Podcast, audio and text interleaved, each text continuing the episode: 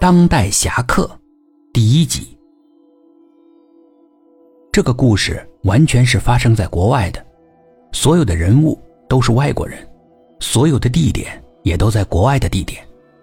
为了方便，我就以第一人称的方式来讲述。我是特战队的，隶属于太平洋战区，当然我已经被开除了。今天我就说说我被开除的具体原因。其实说白了就是文化的差异问题。我的上级是欧美军人出身，他对于其他地方的文化了解的很少，也根本就不信。所以无论我怎么解释，他也听不进去。最后呢，就把我给开了。事情最初的起因是我们一个队员被杀了。这是必须要报仇的，这是我们的规矩。那个队员死在了 S 区，因为我祖籍也是 S 区的，所以对那里的情况非常熟悉，语言也很精通。因此就派我去完成这个报仇的任务。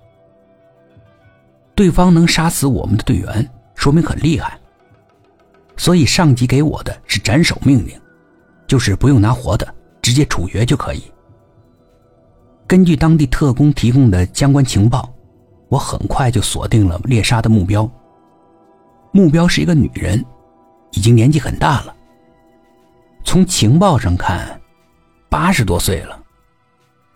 我觉得他们把情报给搞错了，这怎么可能呢？一个八十多岁的老太婆杀了我们的特战队员，这简直是没办法想象。找了个雨天。在半夜的时候，我设法潜入了老太婆的家中。她住在六楼，是那种老式的砖房，估计至少得有十几年的楼龄了。因为新楼根本就不会采用这种红砖建造。他家的窗户没有安防盗网，我从楼顶上倒挂着身子，打开了他的窗户，然后进去。他的窗户甚至都没拴上，太简单了。我任何的工具都没有用，就进到他们家阳台了。阳台到卧室的门是半开的，那老太太独自躺在床上，真是太简单了。可是我觉得杀一个老太婆对我是一种侮辱。但是任务第一，必须要完成。我上去，捂住她的嘴。防止她发出声音，然后另一只手提起她。他出奇的轻，真的是太轻了。提的时候晃了我一下，因为我是用力提的，结果根本就不需要用力。我把他从窗户给扔出去了，然后眼看着他摔到地面上，一动也不动。这么高摔下去，又是这么一个老太太。必死无疑。一切完成之后，我需要尽快脱身。